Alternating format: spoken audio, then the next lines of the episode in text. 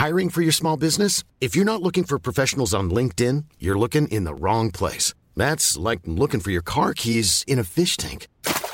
LinkedIn helps you hire professionals you can't find anywhere else, even those who aren't actively searching for a new job but might be open to the perfect role. In a given month, over 70% of LinkedIn users don't even visit other leading job sites. So start looking in the right place. With LinkedIn, you can hire professionals like a professional. Post your free job on linkedin.com slash people today. The TalkSport Fan Network is proudly supported by McDelivery, bringing you the food you love. McDelivery brings a top-tier lineup of food right to your door, just like a Murillo Crossfield ball. No matter the result, you'll always be winning with McDelivery. So the only thing left to say is, you win? Only via the app at participating restaurants. 18 plus rewards registration required. Points only on menu items. Delivery fee in terms apply. See mcdonalds.com. Hello and welcome to the 10th edition of Red Side of the Trent. Yeah, it's a milestone figure that. Uh, so it's been an interesting week for Forest. Um, we got a nil, a nil nil draw away at West Brom, which again is interesting in the fact that Forest came away from it potentially disappointed. It was only just one point, but that came on the back of a very battling display at the City Grounds with a uh, with a draw with Luton Town. So the result is obviously three draws from the three games following the Reading uh, game as well. And Forest have five draws now in their last six games as well. So we'll start with the West Brom match. Um, again, all things considered, Forest generally did a good job on West Brom. I felt that personally we are just lacking that little bit of quality from midfield to the final third, the transition. But I don't think West Brom were that good, to be fair. But Adam, it's one of those where you're taking a point before the game, but is it one of those that, on reflection, maybe wasn't that good a point? Yeah, definitely. I mean, I think we would have all uh, bitten someone's arm off for a point at West Brom, obviously third in the league.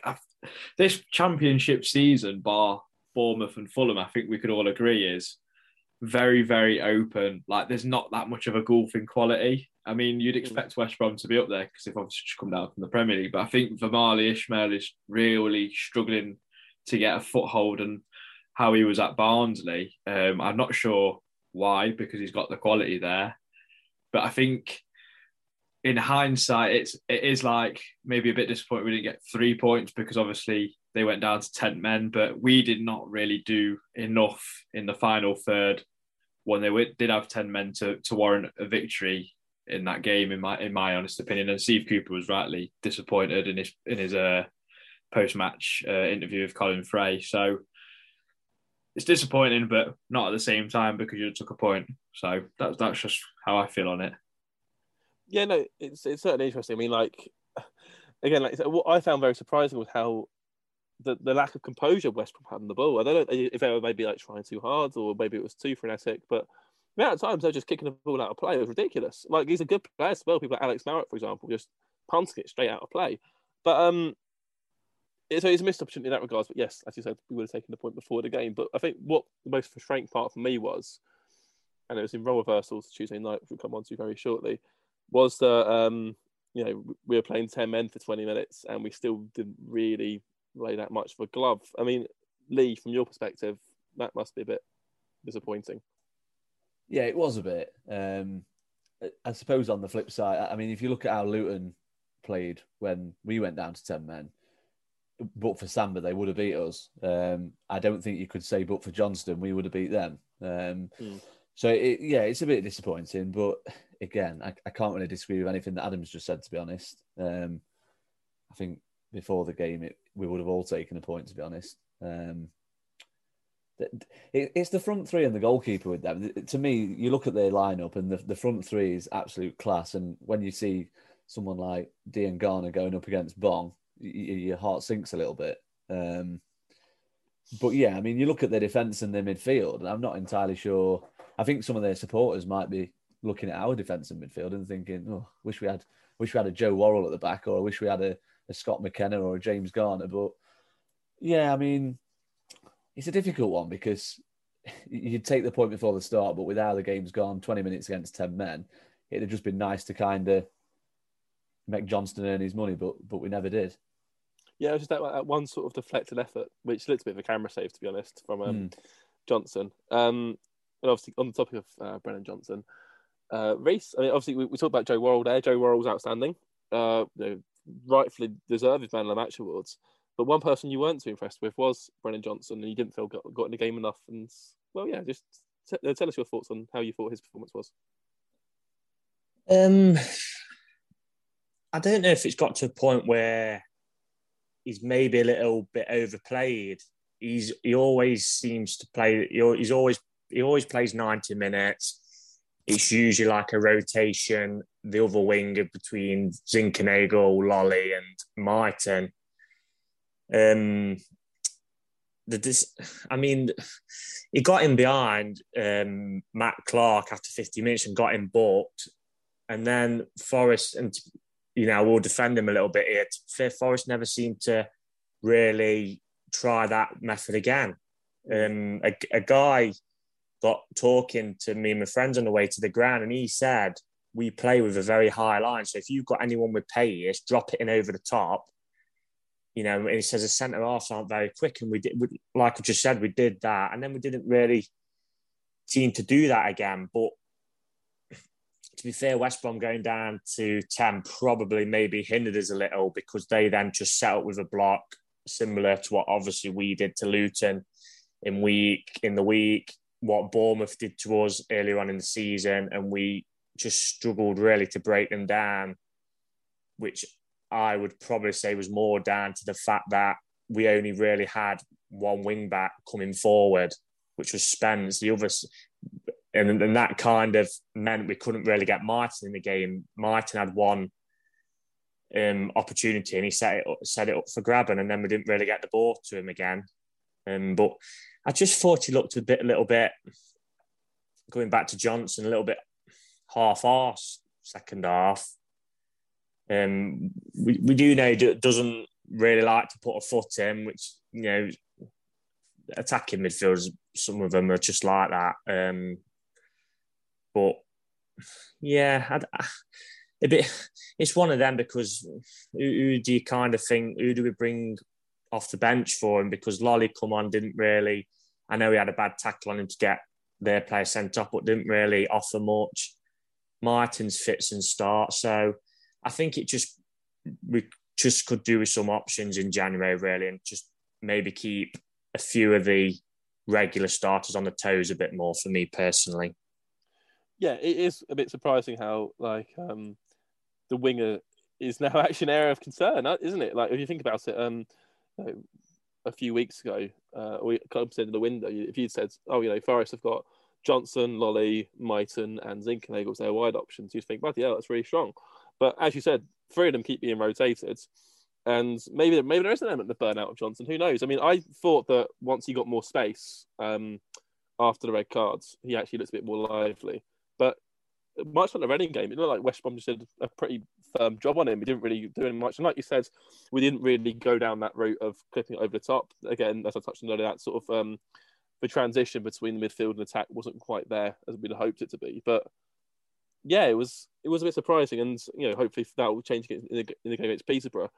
But it was interesting that if you said before the game that he may have been the worst performer, having looked at the lineup, you'd have been pleasantly surprised. Adam, how do you think um, Gaëtan Bong played against West Brom? I thought Bong didn't do too much wrong, but also did a lot wrong.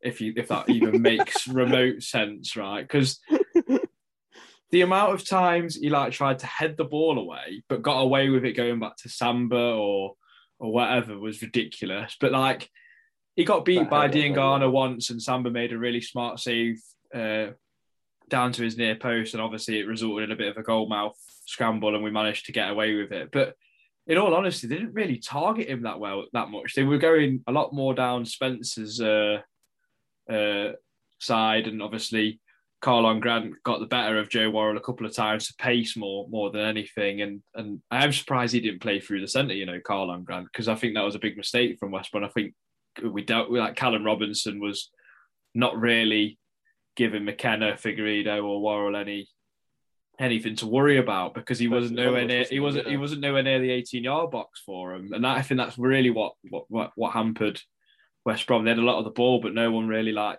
causing any danger. Um, and that's what like I feel like we're we're disappointed about because West Brom didn't look like the side that have just come down from the Premier League, did they? They, they weren't that great in midfield. I didn't think. I thought Mowatt was poor. Um, Molumby obviously got sent off, but didn't really offer that much. Um, I thought the wing backs for, for, West Brom did more more than anything for them and, and Grant. But yeah, I think we just lacked that that man to link midfield and attack. Um, and I think the choice for Grabban to be like a left-sided midfielder for the game was was wrong from us as well. Like you put you you put in Zinckernagel through the middle and he didn't really close down anyone. Whereas and, and every time he got the ball, he didn't hold it up either. So it just was bizarre. I, I didn't understand that from from Cooper or if it was a on field choice, which I can't imagine it being. But I don't know what what what what Lee Reese and yourself think of that. But I thought it was a mistake on our part as well. Yeah, I mean, it's certainly interesting. I mean, I felt that um, Grabban was drifting wide a lot. I don't know if he was meant to be, if he was actually playing left wing per se, because like if you think towards the chances at the end where Worrall put that ball in, for example, it just missed him. Because obviously he, he was in the sticks at that moment in time. But yeah, it was. And obviously Grabban does this, doesn't he? He does tend to roam out and sort of move. But we obviously saw something down that right hand side for him to run into, because there was a lot of the time, like you said, where he was sprinting out there and winning fouls and chasing lost causes essentially. Uh, Lee, what do you think? I mean, to be honest, I, am going to sound like a broken record here, but I just think with it's now two games without a goal, which I know is, is not really cause for concern. We've not lost either game, but why? I think it would have been the perfect time to put someone like Carvalho on when they went down to ten men, just because I, everyone says he's a luxury player. It's like playing with ten. Well, if he's going on against ten men, and it's not working for Zinckernagel, it's not working for for Grabban, it's not working for Johnson. Just give him a go, something a little bit different. I mean, I'm not being, I don't mean this sound funny in any way, shape, or form, but if Johnson had shown, uh, sorry, if Carvalho had shown the effort that Johnson showed in the last 20 minutes when we had 10 men against Luton, Twitter would have exploded. He'd have been the laziest, most vile player to ever play for the club. And that's not right. I get that. I get that Johnson's played an awful lot of football, and he perhaps does need taking out the firing line a little bit. But that is one criticism. What he did on when he was asked to just play up front, just stay up there, be a, a focal point. Um, when Carvalho's kind of sauntered around like that, he gets absolute pelters for it. And I just think that we've said it before on this podcast. The subs are very similar. Um, yeah, I thought it was great that as soon as they went down to ten, he made a, a pretty positive change uh, Cooper, I think, is pretty, you know, good with that. But I just think it's perhaps time to give some of the others a, a bit more of a run. Um, someone like Carvalho, um, mm. who can perhaps provide something a bit different to what a, a, stereotypical. I mean, you look at the, the qualities that Mighten and Johnson and Zinckernagel and Lolley have all got. You, would probably say their strong points are all very similar, whereas Carvalho is, is perhaps a little bit, you know, it's perhaps a, a more a more defined role, if you like. No, it's certainly a fair point. Obviously, we've touched on before that it's very surprising that he hasn't been given a fair chance. I'm sure uh, Reese in particular. Obviously, we know obviously you're a huge fan of Carvalho, rightfully so. But do you, why do you think he hasn't been given a run yet? I mean, you, I mean, I know you're obviously saying, "Oh, great, check think he's time maybe done at Forest," but why do you think he hasn't even had a 20 minute run out against someone? He, he wasn't on the bench the night, was he? I don't think. No. Um, definitely wasn't on the bench, was he? Um, I don't know. I don't know. The only person who can answer that is Steve Cooper. He sees him every day in training. The whole Carvalho debacle, if you want to call it now, I don't know if there's anything politics behind the scenes. Because at one point in his first career, he was in the bomb squad. Then he was out on loan to um, Almeria in Spain. Um, so, so, so Steve Cooper's the only guy who can answer that. Um, I don't know why he hasn't been given a go. And I think he could offer something, but I don't know whether he's lazy in training. I, I just don't know. Um, and it is a shame, but I just can't see Carvalho putting a Forest shirt on again unless he's maybe here when the FA Cup comes around in early January. But I'm, I'm, I'm, I'm just surprised he hasn't had like a little cameo or anything. I'm surprised. There's got to be something more to it, but the only person who can answer that, Steve Cooper, and unfortunately, you know, the, the media do question Steve Cooper never really seem to ask these type of questions. So, yeah, I, I can't see Carvalho ever being part of Forest plans again, personally. Yeah, it's, it's, it's certainly an interesting one. I mean, I hope that he does get given another try because we all know on his day just how good he can be. And if he's put into a system that benefits him, he will shine. And I think for the first time since Karanka, he's actually got a manager who will potentially play to his strengths. So it's, it's, yeah, it's an interesting one. But like you say, I mean, maybe there is something underlying that's just sort of say maybe like it's come from higher up saying he's not read off selection. We just don't know. We'll have to wait and see, and hopefully just get run out soon because again, he's a player that gets out of his seat, and that's what football's about, really. But we'll go on to the Luton game now, and um, you know, where one door closes, another opens potentially. Braian Ojeda uh, made his debut for Nottingham Forest against Luton, and uh, Adam looked pretty good, looked, looked, a bit of a terrier really, like running all over the midfield, putting putting the hard yards in, and generally looks quite a, a tidy, tidy signing. What do you think of his performance? I mean, I I think Cooper kind of got forced into giving Braian Ojeda a go, but he looked he looked tidy. I think the first few moments, and I think we all said it in our in our group chat that he looks a bit nervy. He gave the ball away. I think maybe the first couple of times he got the ball, but then after that, he just really grew into it. He was asking for the ball all the time. I mean, football's a universal language, and you can gesticulate to to receipt to get it, can't you? Enough times on a football pitch. So, and he was getting it. He was moving it, and he was what I liked a lot about him because he's different from our other midfielders. He he goes forward with it. He, I think he beat. Um, I can't remember who played. I don't know if it's. I think it's Summit Berry and maybe Lansbury. Obviously played midfield for for for Luton, and I think he beat them a couple of times and actually got at the back at their back four almost, and like could then put the ball out wide. And we've missed that for, for well since Lansbury was with us really. Um, so it was nice to see. Um, I think he obviously got forced to have 90 minutes as well with the with the red card that happened. Um, yeah, he looked really tired. He, he battled hard. I mean, he's he's a, he's a small lad, so it's one of them where he's going to get out muscled by by a bigger physical player. But I really enjoyed it. Um, there's a lot more to come, and hopefully, if he's a Dane Murphy signing, we might see a few more of them type of signings where they're very clever. Um, and I think he will get more chances. Obviously, the more time he gets to settle within the country because I've heard his English is not that great, but honestly, I don't even care if his English is not that great. If he can play like that every time, then there's no there's no problem, is there? No, absolutely not. And like you said, if you wave your arms enough, surely the ball comes to you, your way, your path eventually. Unless, of course, you're Harry Arter, in which case your teammates realise you're shit. But that's another point. But um, anyway, we've now kept um, two clean sheets in two games, and the in the Luton game especially, that was very much down in part to Brice Samba, who made you know. I, still the penalty, obviously he saved the penalty, which I think in the VAR age would have been retaken because he came off his line. But who cares? But it was more of a save at the end that was, you know, breathtaking, really, because he had absolutely no right to save that. I mean, Lee, we've all on this pod like fairly as well. I will say, you know, criticised Samba's early uh, performance in the season where he just looked a liability every week. Obviously, we all called for Horvath, etc. But since Cooper's come in, he really seems to have rediscovered his old form. I mean, how, how did what did you how did you think he played against uh, Luton? Yeah, he was excellent. I mean, can't knock him. Um, I mean, in typical Forest fan fashion, we should be kind of saying, "Where's all the Samba haters?" Shouldn't we? But no, I think it's. Um, I thought he was good. Uh, he just looks back to his. I mean, the one-handed take in the first half is slipping under the radar because everything else he did. I mean, there's a there's a great image of Scott McKenna's face, and he, the expression on his face is like, "What are you doing?"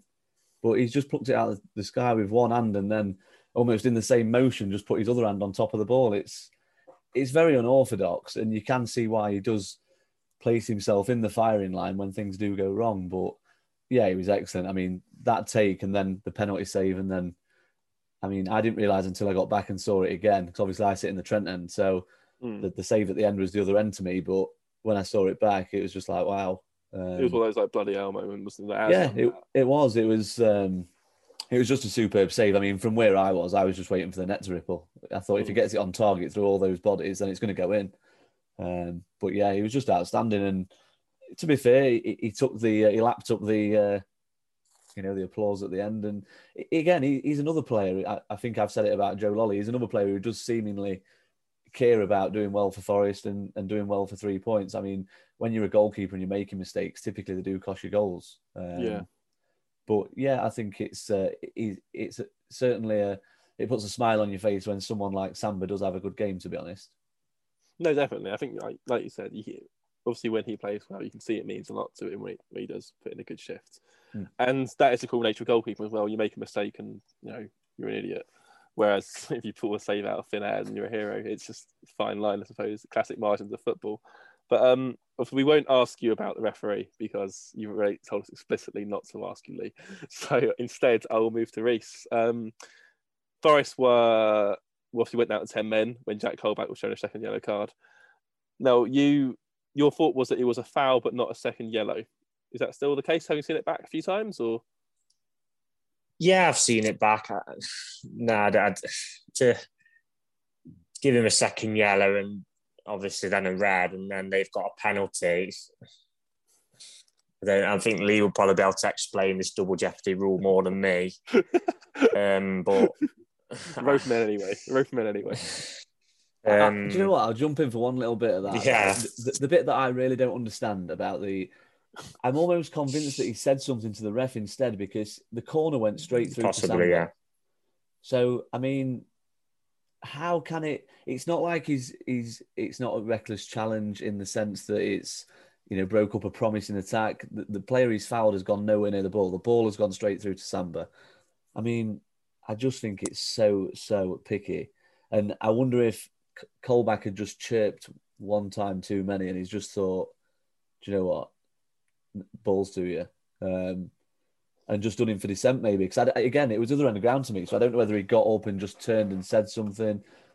I don't know. I just thought it was it, very very harsh. It was strange because it was at my end, and we, I seen him point to the spot, because um, there's a crowd, obviously from a corner, there was a crowd of bodies in there, and there was like a cheer went up in our end because then he got out a yellow and a red, and I think some people thought he sent a Luton player off.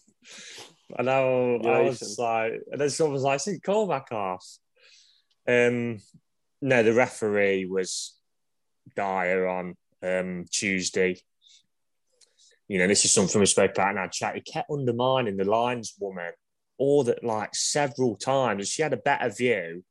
Now, you know, I'm not a referee, but if I'm a referee and you've got a team of referees as they are now, if one of your assistants has got a better view than you, I would be trusting them over me and, and say to them, look, is that a foul? Yeah, okay, well, let's go with your decision because you've got a better view than me. Yeah, he, he just undermined her loads and kept doing it. Um, basically, I think uh, someone told me to um to calm down because this was at the start what, of the passive game. Reese? No, he, he, he, made um,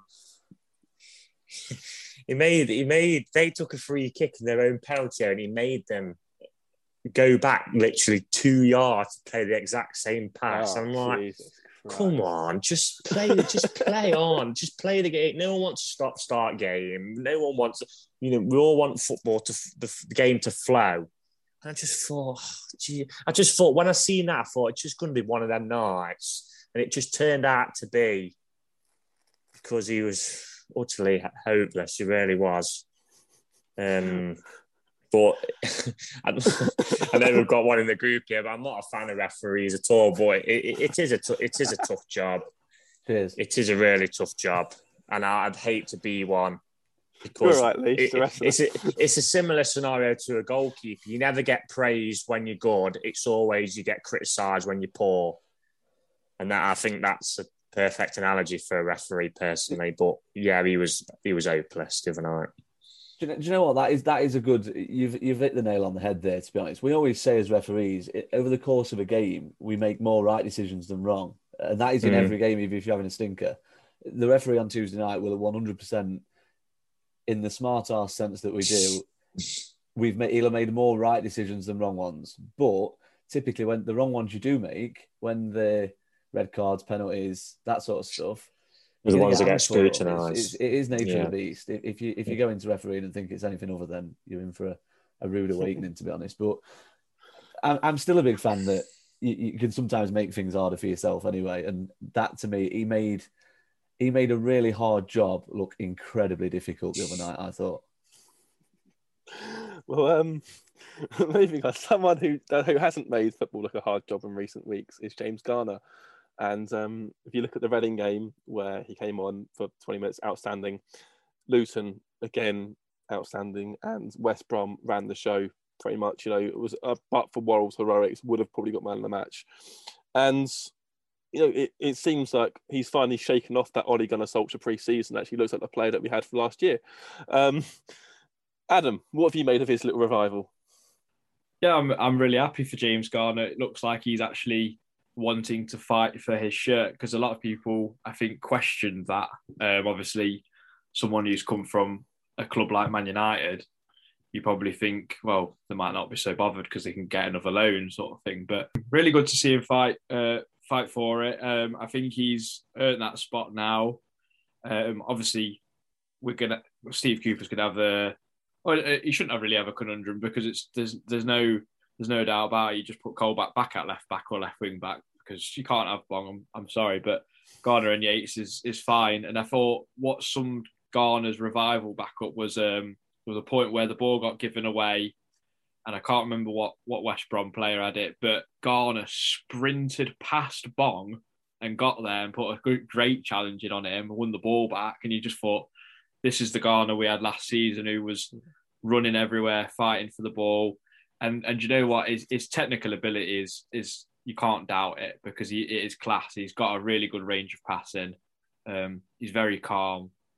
He takes his time. He puts his foot on the ball, and and he's someone that we've missed in centre midfield because I wouldn't say we've got a lot of playmakers, um, unfortunately. And this is where I think about the going back to the Carvalho debate is where we'd actually benefit from having someone like that because James Garner could, could thread that ball through through the thirds into someone to link up the play a bit better. But like Reece said, it, that's that's down to Cooper. It's it's a question for him for journalists to ask him. Um, unfortunately, but yeah, I'm, enjoying his revival. I, I hope it continues because he's a cracking player and it will only benefit us in the in the end. Absolutely, yeah. Although the more he pl- plays like that, the less chance we're going to get a in permanently. Although I think we all knew that anyway, deep down. Um, it has been good to see him play well again. He was well, obviously he was superb against Reading. Like I said, within seconds of coming on, rolls the defender and plays in Grabban one on one. I thought, you know, again, like you said, the, his it was his Harry. It was all the ugly stuff. I mean, like you said, we we think of Garner as this like elegant, silky midfielder. You know, who just sprays the ball, treats it as a friend, you know, treat uh, passes range really well. But it was all the ugly stuff he was doing against West Brom, the hard yards, the the, the, the slide tackles, the winning the ball in ugly areas. Like he was doing all of that so easily. Like Yeah. again, like, he really like stood out head and shoulders in that midfield for me. But I, I didn't realise that one of the pundits actually said he was a centre half in his early Man United days. So it kind of makes sense that he has got that bit of bite almost. But he does look like quite a timid lad. Um, Yeah, he when, does. when you when you Yeah. look when you look at him, but but maybe he has got that bit of nastiness in him, and and fuck it, we need some of those sort of people at, at times, don't you? In the Championship, it's a rugged league. Um, Definitely. but yeah, I think I think you, I think the next couple of weeks you'll see him alongside Yates in centre mid or a if he gets another chance. But yeah, um, yeah, bro, I'm, I'm happy. Definitely, yeah. I think I think as well. Like it's a good, as you touched on, it's a good. Um, obviously, for now, it's a very simple solution. As you said, you play Colback at left back, but when we have Lowe back, it will be very interesting to see what he does then because, you know, as we saw, Ojeda's had a very good, promising debut. Garner seems to be back to his best. Colback is definitely back to his best, and obviously you've got Yates, who's just a man reborn in the Cooper. He's, so we've he's- now got he's getting most improved player for me at the moment, isn't he? so we've got four. Obviously, four doesn't go into two. So, so but it'll be very interesting to see how he does uh, what Cooper picks. And but you know, it's a good problem to have. You know, we- we've gone from before or several years back where it's been the same name. Like for example, under um, even under Warburton or Montanier, whatever, when you knew it'd be Mancienne and you knew it'd be Mills next to him, regardless of what they did. Whereas now we've got genuine competition for places. And I think that just puts us in such a healthy position, especially with so much the season to go. Anyway, so uh, we'll give a special shout out to uh, Rogues Gallery, who very kindly redesigned our logo. Uh, please follow them at gallery underscore rogues on Twitter. They have a host of stuff that you can buy. And with Christmas coming around the corner, there's all sorts of forest related merch for them. So go check them out. And thank you again for redesigning our logo. Uh, we're now going to move on to. Um, so we asked you all a question that we obviously it was weird to have a weekend about Forest. Obviously, played on a Friday night. It sort of does disorientate you a little bit, I find. So we asked you a question. We said, um, what, if any, pre-match superstitions or rituals do you have? This could be anything, you know. But obviously, uh, thanks for getting your responses in. So we got a few to read out for you. So we got one from John Michael White. It says, uh, "Me and uh, Michaela always go through turnstile 16 in Trent End lower until Tuesday's game, when for some reason it was it shut just as we got there. As soon as I went through turnstile 17, I just knew that we weren't going to beat Luton. Uh, Snowboard Pete says same turnstile and three taps to the turnstile number with the season ticket. Don't know where it started, but I do it all the time. Sam Bryan said again, same turnstile and give a number of touches I go in. Not entirely sure how lucky it is, given we've been dire for the most part since I got my season ticket in 2005. In a lot of pain there, bloody hell. And uh, Ian Allsop said, I always like to sit in the same corner when getting changed, but when at City Grounds, I always tap my son's name brick on the back of the Trent for good luck. It's on the Stuart Pearce side. That's some very interesting responses there. Uh, do you guys have any superstitions at all when it comes to watching Forest? Start with you, Lee. Do you know what? Um, this it, for, for years and years, it's always been the same three or four lads that I've gone to the game with, and typically we would we'd always go the same way. Um, not really superstitiously, but just you know, we typically be we typically be very yeah out of habit. Um, so we go the same way. We stop at the same food outlet on the way. We'd always go to the South Bank. Um, and we typically go through the same turnstile and walk back to the car the same way. Now, this year, we've had a new guy come with us. I'm looking at you, James Rowan. He listens to the pod. um, we now go a different way to the game. We go to a different pub before the game because um, he's he's 30 odd going on 80 odd. Doesn't like it being too hot. Doesn't like the beer being too cold. Who is he? Victor Meldrew? Uh, oh, honestly, you should meet this guy. He's a real hoot. Um, Um, so yeah, now we've literally changed everything. We even walk back to the car a different way now. Um, we go over. Is it Lady Bay Bridge instead of Trent Bridge? Yeah. Um, so yeah, that's fun and games in November when you're all climbing up the dirt track because the steps there's a three week queue. That's all fun and games. Um, he leaves early if we're not winning. He's oh, like I say, he's a real, ca- I can't a real character. No. Um, that's, that's, a big no no for me. So yeah, I feel like um, the sarcastic jibes haven't worked, so I thought I'd just out him on the pod instead. So we might lose a listener. Um, we might lose one listener, but you know, I think we'll have plenty more. But no, not, not really superstitious, but just we used to have really, you know, strict habits, but now they've just they've all completely changed.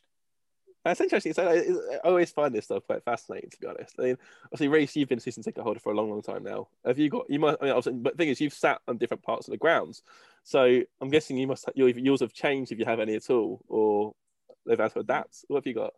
Then the only thing I probably kind of do now is because with my shirt collecting is I try and obviously vary for each game. So I kind of pick a game um, pick a game, pick a shirt from a game what's been memorable from the to the opposition. So, for instance, West Brom on Friday, I wore the 0304, which just had the change of sponsor to Capital One because that was my first ever game at the Hawthorns and we won 2 0. Luton, for example, on Tuesday, I wore the away kit from a couple of years back, which we beat Luton in the uh, two tone blue one split in half. Oh, the, sort of the, the remake of the one from 10 years prior. Yeah, yeah. Macron just copying numbers away kits. Um, so, um, not really anything superstitious, I'd say. Um, it's probably same as Lee, like pretty routine. You know, I've started like this season I used to go TBI up until kick off, but this season I kind of get there early to have some breakfast, and then I've started going to boot room. So, you know, if anyone wants to reserve a seat to hurl some abuse at me, then that's where you'll find me on a, on a match day. um, like I come from Ilkeston, so the only real decision I kind of have to make is um, when I'm coming down the A52 past Showcase Cinema, do I carry on the A52 or do I swerve right, go the back way into West Bridgford? Is the kind of decision I always like to make on a, especially a midweek game. So, no, nothing really, nothing really for me personally. Um, again, maybe if maybe before I had a lot more shirts, I'd, I'd probably keep a shirt on if we'd won the last game or something, something like that, maybe, but nothing too much. Oh, fair enough. Uh, what about you, Adam? What have you got? When I used to be a season ticket holder in the uh, main stand, uh, I could go through turnstile 10, I believe. So that was always been my number for football. Um, so I used to go through that until we'd lose. So I changed turnstile. um, and then um, I can't remember what game it is, but I just stopped wearing colours. I just stopped wearing any any colour. Like I'd wear a colour maybe to do with Forest, but I wouldn't wear like a, a shirt or anything. Um, I don't know why, and I still don't now. If I go, even when I, if I get like I've been with Reese a couple of times this season, um, and I've not wore wore a Forest shirt, and I don't know why I, I do that. I think it's just kind of like, oh, I'm, I'm going to be one of them that are like, oh, I'd, I'd just against the grain for some strange reason. Because I know there's plenty of fans that do the same up and down the country that don't wear their color, their team's colours. So I don't know if that's superstitious or not, or just like because I think I'm too cool for a football shirt um, or what. But yeah, um, I think the turnstile thing is about the only thing that's maybe superstitious, but nothing, nothing too drastic. I bet there's, I bet there's some people that do all sorts. I, I'm, I'm, I'm shocked that we didn't get more people saying like they wear some sort of lucky underwear. But Forest have been shit for 20 years. I think everyone's run out of trying to do something for, for a superstition. At least, at least we've got hygienic fans, I suppose, if that's the case. Um, a lot of changing. It's funny you mentioned the colours actually, because one of my mates is an Arsenal fan. And um, he's the day he, he's, he can pinpoint the exact moment he stopped wearing colours. He went to Brighton away and they lost and he got the train back and he just got ripped the whole way. He's like, fuck this, I'm never wearing colours again.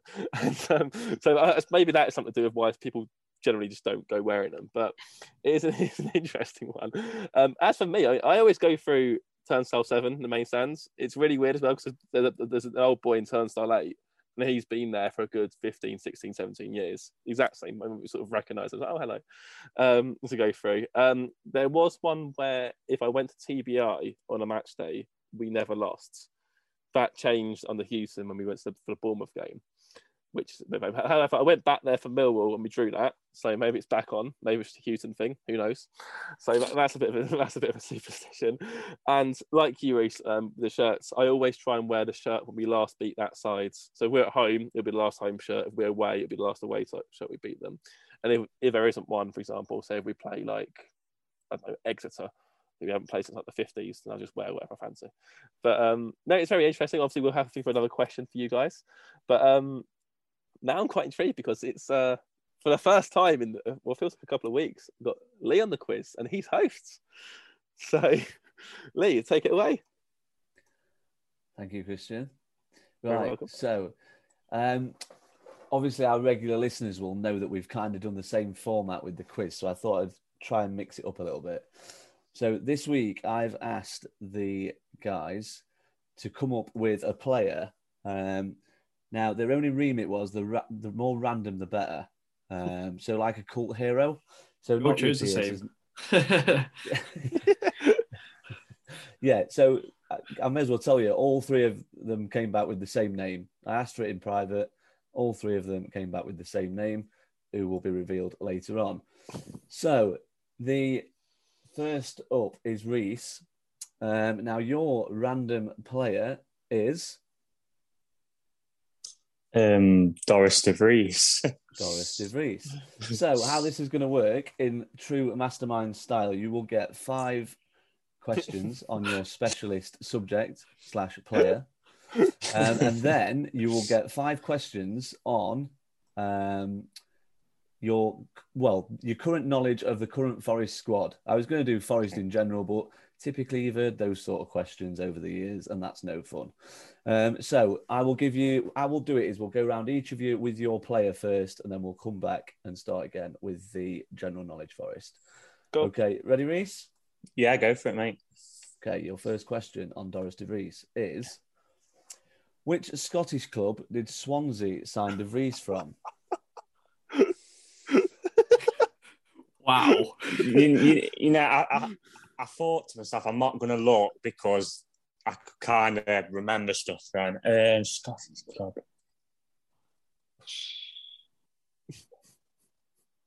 Um, trying to think if I can think of one. I'm, oh, I'm going to take a stab at Dundee. That is incorrect. Yeah. Don't Correct, say- answer, correct answer is Dunfermline. Oh, it's Right, quite close okay. be fair. Get D, you win. yeah. Right, I'm going to say, don't say Dundee United. Okay, question two is multiple choice. How many games did De Vries play for Forest? A forty three, B fifty three, C sixty three. Hmm. Uh. That's a tough one. It's between the last two. Yeah, I'm going to go 63. That is incorrect. It's fifty three. oh. Question three. Yeah, I, I was going to literally go Wrong down game. as well. Question three. De Vries played for three English clubs: Forest, Swansea, and who else? Wolves. That's correct. Yeah. Yeah, I forgot I'm right. He's off the mark. yeah. Question four. Who did Dorus De Vries make his only Champions League appearance against whilst playing for Celtic? Barcelona because I watched the game and it was like 7 0. correct. Good knowledge. It was seven. Though. You got seven in. And your final question on Dorus De Vries. Swansea won League One during the 2007 2008 season, but how many clean sheets did De Vries keep in the league? Um, I've got a funny feeling Paul Smith kept more that season, or am I wrong? No, you, you Um, spot on, but that's not I'm the that's not the answer I'm looking for. That's not the answer. Um, That is some pointless knowledge, though. 46 games. Uh, I'll go 19. That is very unlucky. The answer's 17, I'm afraid. Okay. Okay, so moving on. You obviously scored two out of five there, Reese. Well done. Thank you very much. Moving on. Adam, you were the one who got to keep the player that all three of you chose, Fucking hell, David Vaughan. David Vaughan. Welsh Iniesta. Shout out to David Vaughan. If, he, if he's a listener, there's lots of love for you on this podcast. Always. always. I'm always Vaughany. Right, so your first question, Adam. Which Spanish side did Vaughan... Oh, Vaughan Real Sociedad. season at? Yeah, that's correct. Yeah. I do get a Didn't even finish the question. I know. How many goals did Vaughan score during his entire career? A21, B31, or C41? I'm going to say A. I don't think he scored that many. The A. answer's B31. Really? My goodness. actually done a bit of this, I I remember that belter against Newcastle for Sunderland he scored. Yeah, yeah, I remember that. He Oh, scored, yeah. a, he scored a The couple of decent ones for us. Yeah, the cameo, yeah. Question three. Which club did Vaughan finish his playing career at? Do you want the non-league club or the? Oh, they're both non-league clubs. Do you want to go for the ones afterwards? Ooh. Uh, Nantwich Town. Correct. Yeah. Someone's done his homework. Bloody hell. He went to Notts, he went to Notts County. I completely forgot about that. Question four. Vaughan was a product of which club's youth academy? Oh, famous uh, Crewe Alexandra. Correct. Oh. And question five, your final question. Who did Vaughan score his first of two Forest goals against? oh, I was at this. Uh, Bolton. Correct. It was a banger. I was right behind it. Go on, four out of five. Four out of Yeah, five. Well yeah. done. I, sh- I, sh- I shouldn't have gave it up to him. That's what the guy was saying. Could be a quiz winning, uh, not that, yeah. Other one was other one was Doncaster as well. Yeah, Yeah. yeah. Doncaster goals. That was another cracker, wasn't it? Outside the Mm, it was, yeah.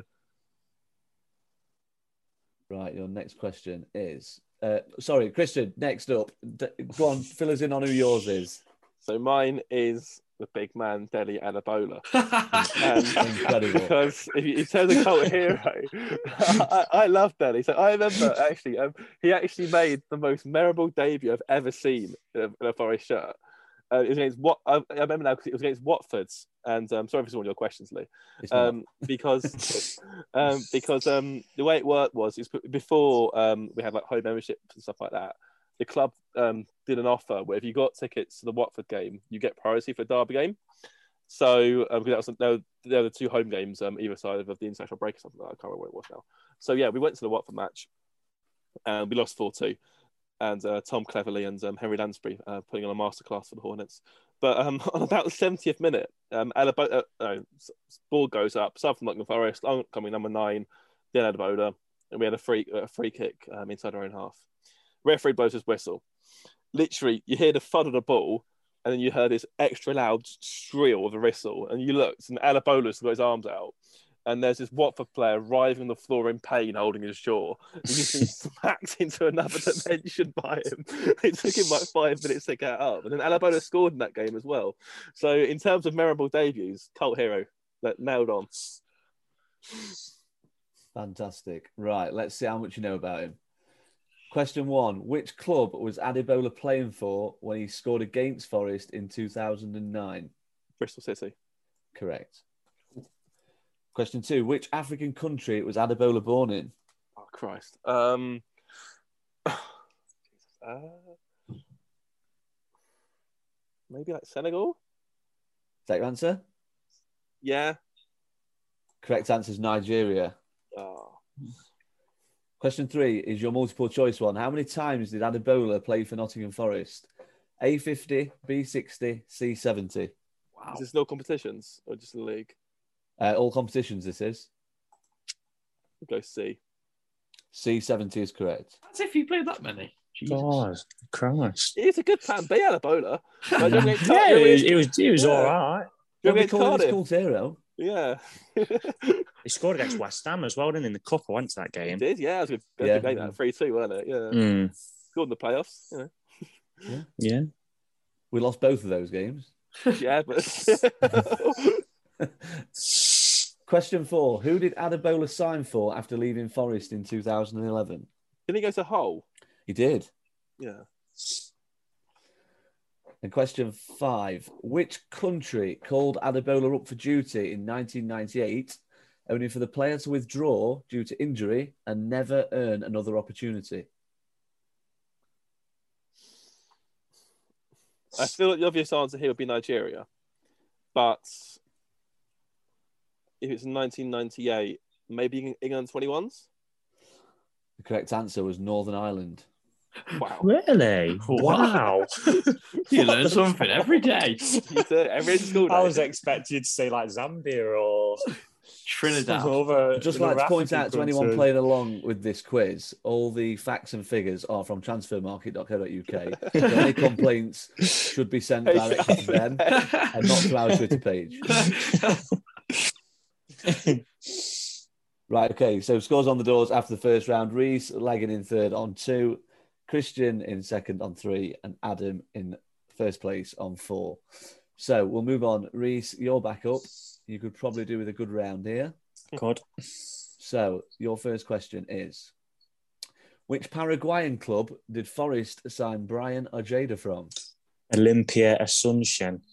Correct. I'm actually wearing a Paraguayan shirt now. so there's no fixing on this quiz. I thought you might know that one. to. Question two James Garner spent the first half of last season on loan at which club? Watford. Correct. Question three How many goals did Brennan Johnson score for Lincoln City last season? I'm gonna go 16. The answer is 13. Hmm. 13 goals, 14 assists. Question one, four. Ethan Horvath made one Champions League appearance for Club Bruges during last season, but who did they play? Christ. um, Club Bruges, God. See, I didn't. I usually like that thingy on the Champions League because it was like behind closed doors. I didn't really bother till the last stages last year. Um, Shakhtar Donetsk. The correct answer is Zenit St. Petersburg. Oh, close region wise. Yeah, similar part of the world. Yeah. And your final question Who did Joe Worrall go on loan to for the second half of the 2015 slash 16 campaign? That'd be Dagenham and Redbridge. That's correct. You scored three out of five in that round, Reese. Okay. Adam, all set? Oh yeah. Question one Which Europa Conference League outfit did Watford sign Philip Zinckernagel from? Oh Bodo Glimp. Is that how you say it? Yep, correct. Yeah. Question two Which club did Joe Lolley score his first Nottingham Forest goal against? Oh bloody hell. Oh, I can't remember you know. I want to say Huddersfield, but I don't think it was. Yeah, I'm gonna go Huddersfield. Correct answer is QPR. It was in the famous 5 2 game. Oh yeah, yeah, yeah. Question three Who was in charge of England when Jack Colback earned a Three Lions call up? So he'd have been playing for Sunderland. Um, Capello. The answer is Roy Hodgson. Ugh. Dear Adam. this is going from bad to worse. Question four Which country does Lyle Taylor represent? Oh, Montserrat. Correct. And your final question Which League Two outfit did Jordan Smith play 12 times for during 2019? Uh, Mansfield Town. Correct. You also scored three out of five. Oh, So, Christian, you need. Uh, you need all five to win. No pressure. Okay, question one. Where did Ryan Yates embark on his first loan spell away from Forest? Was it at Notts County? It wasn't. He Oh, went no. to Barrow. Barrow. Yeah. Well, there goes the win, boys. But... Still tie. You could still tie. Yes, I could say. Question two. Who did Scott McKenna make his Scotland debut against? Um, Israel, maybe. Correct answer is Costa Rica. How did you not know that? you just literally because they play like Israel every week, don't they, Scotland? Pretty much, yeah. Israel, the Faroe Islands, Yeah. one or two, yeah, or Moldova. yeah. Question three. Christ. Which club did João Carvalho score his first Forest goal against? Oh, um, he definitely scored against someone before that Villa game. I think I know it. Uh,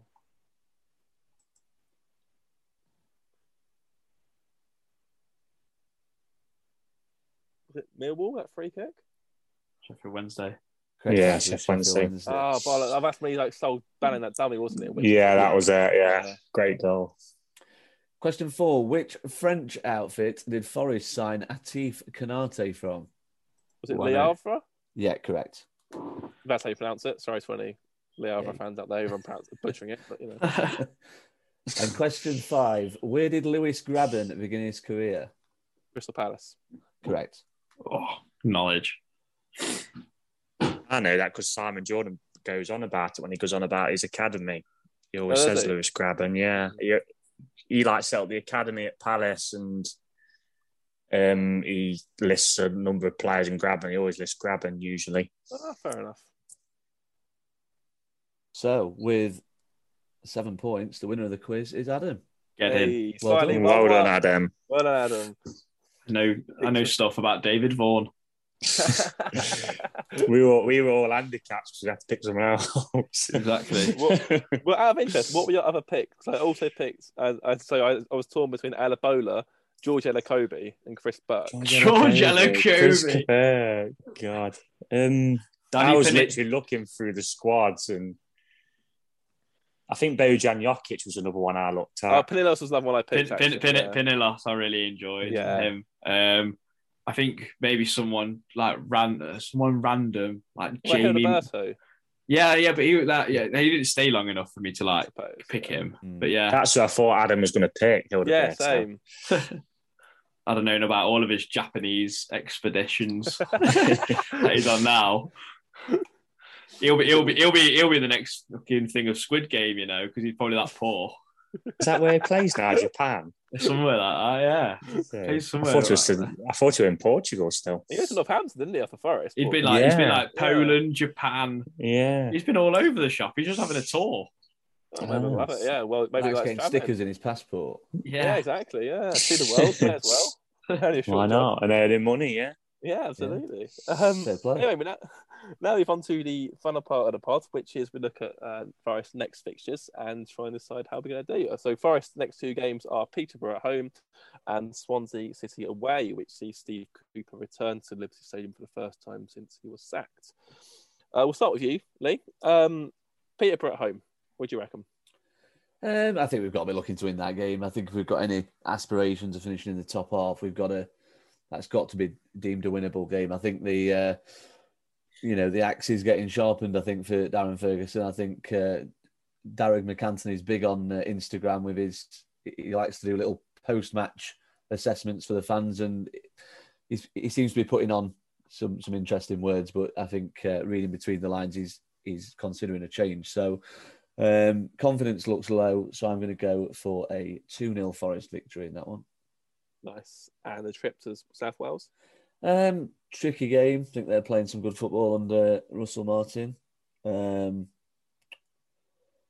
it's never nice to lose to Swansea because I went to uni with a, a Swansea fan and he likes to rub it in when they win. Um, I think, do you know what? It's probably the sort of game that might suit Forest and how we play because they're not going to they're not going to sit back. They're kind of going to have a go. So I think Steve Cooper will be desperate to for his team to put on a bit of a show there. I don't think we'll win though. Let me. I'm going to go for a one-one in that one. Okay. No, that's, that's a solid shout. I was thinking on the same lines, to be fair. Mm. Reese, what about you? Lee's, I'm going the exact same as Lee for both games. Um, li- like Lee said, we've got to be looking at beating Peterborough at home. We do need to get that away form, um, you know, better because I think we're fourth bottom in the league, and as away form's tremendous. It's just that home forms let us down, which you know is partly due to the previous regime. But yeah, um, we should be beating Peterborough really at home if we want to go anywhere. I do think they've just given Ferguson a new contract actually a couple of weeks ago. I might be wrong, but I'm sure I've seen they gave him a new deal. Well, So if I am wrong, then I am sorry, um, Expensive payout Dar- for Darren. MacAnthony, if you're thinking of firing him. Um, but yeah, t- yeah, go 2 0 that for me. I think they're struggling a little bit to score goals, aren't they, Peterborough? They couldn't break down 10 men Stoke last week, and was it nil nil yesterday? I think with Barnsley. So, yeah, hopefully three points in that game. The Swansea game, usually when we go to Swansea, playoffs aside, they, they are very tight games. I know I'm just forgetting about last season, but even last season the league was 2 1. I know there was a disaster in the cup, but under Sabri, I believe we won 1 0 and Karanka, Well, I think, yeah. nil nil. And so, yeah, I'm going to agree with Lee on that one as well and go 1 1. Um, it would be nice if Cooper could get us. I'm sure he'd love to win there. You know, Swansea fans seem to have this weird obsession with him, which is a little bit odd. But yeah, for, if we can get four points out of the next two, that'd be good. I think any less than that would be disappointing, really. Yeah, that's fair. Adam, what, what your, what's your uh, Mystic Meg prediction? Uh, just before I want to, uh, before I give my prediction, that people are like getting on to Cooper about this whole five draws in the last six games. But do you know, like if you like one draw, one one draw, and, and like it kind of spread out, people won't be so bothered. Um, so it's not all been doom and gloom of the drawing and that. So, but Peterborough, I think, yeah, like the lads have said, should should be beating them. Um, I actually think we might find our scoring boots in that game. I think if we get one, we might Evans might open. I, I think I'm going to go for a four 0 emphatic. Four 0 Yeah, um, grabbing all four um, in that one. Gates No, Maybe, yeah. I don't know. I just I've just got a feeling. I think we might we might thump a team. Um, Peterborough have been kind of not the whip. I wouldn't say the whipping boys, but they've conceded a lot from away from home, and I think we do need to take advantage of that at some point. Um, and then yeah, Swansea away is going to be a tough game. They are very beatable, um, but also they could easily beat us. They they play some good stuff under Russell Martin. Um, but yeah, I'd like us to kind of ru- ruin their ruin the return of, of of Steve Cooper going back there and we and we beat him. But yeah, I'm going to go. I'll be happy with a point at, at Swansea. It's a tough place to go for, for us. So um, yeah, I'll go. I'll go one all. As That's well. It, it's interesting point you mentioned about the draws. Like you said, I mean, we're still averaging, I think, it's 1.75 points a game with Cooper, which over the course of the season is 80 points. So it's not the end of the world. It, it, you know, if you can't, if, if you can't, um, you can't win, don't lose. Simple as that. Point to point. So, um, as for what I think, I, I agree with you. Actually, I, think we'll we'll put Peterborough to sword. I reckon three 0 Um, I reckon that'll be one of the games where no, we we go into it thinking, you know, we've got to sort this home form out. Let's no, let's go. Let's probably this is a great opportunity. Let's really go for them. So hopefully that can happen. As for Swansea, I reckon Cooper masterclass one 0 win, and then Cooper um, does the whole Joe Stake Juventus thing, puts his hands to his ears at full time, and um, I'd love to see scenes like that. So yeah, I'm going to be ambitious. Six points from the next uh, from next possible six, and hopefully that will see Forest shoot up the league. Anyway, thank you for listening, guys. Much appreciated as always, and yeah, we'll be back in a fortnight. Take care, and hopefully Forest got some wins in the bag by that point. Goodbye. Away days are great, but there's nothing quite like playing at home. The same goes for McDonald's. Maximise your home advantage with McDelivery. You win? Order now on McDonald's app at participating restaurants 18 plus serving times, delivery fee and terms apply. See McDonald's.com. Hi, I'm Daniel, founder of Pretty Litter. Cats and cat owners deserve better than any old fashioned litter. That's why I teamed up with scientists and veterinarians to create Pretty Litter. Its innovative crystal formula has superior odor control and weighs up to 80% less than clay litter. Pretty Litter even monitors health by changing colors to help detect early signs of potential illness. It's the world's smartest kitty litter. Go to prettylitter.com and use code ACAST for 20% off your first order and a free cat toy. Terms and conditions apply. See site for details.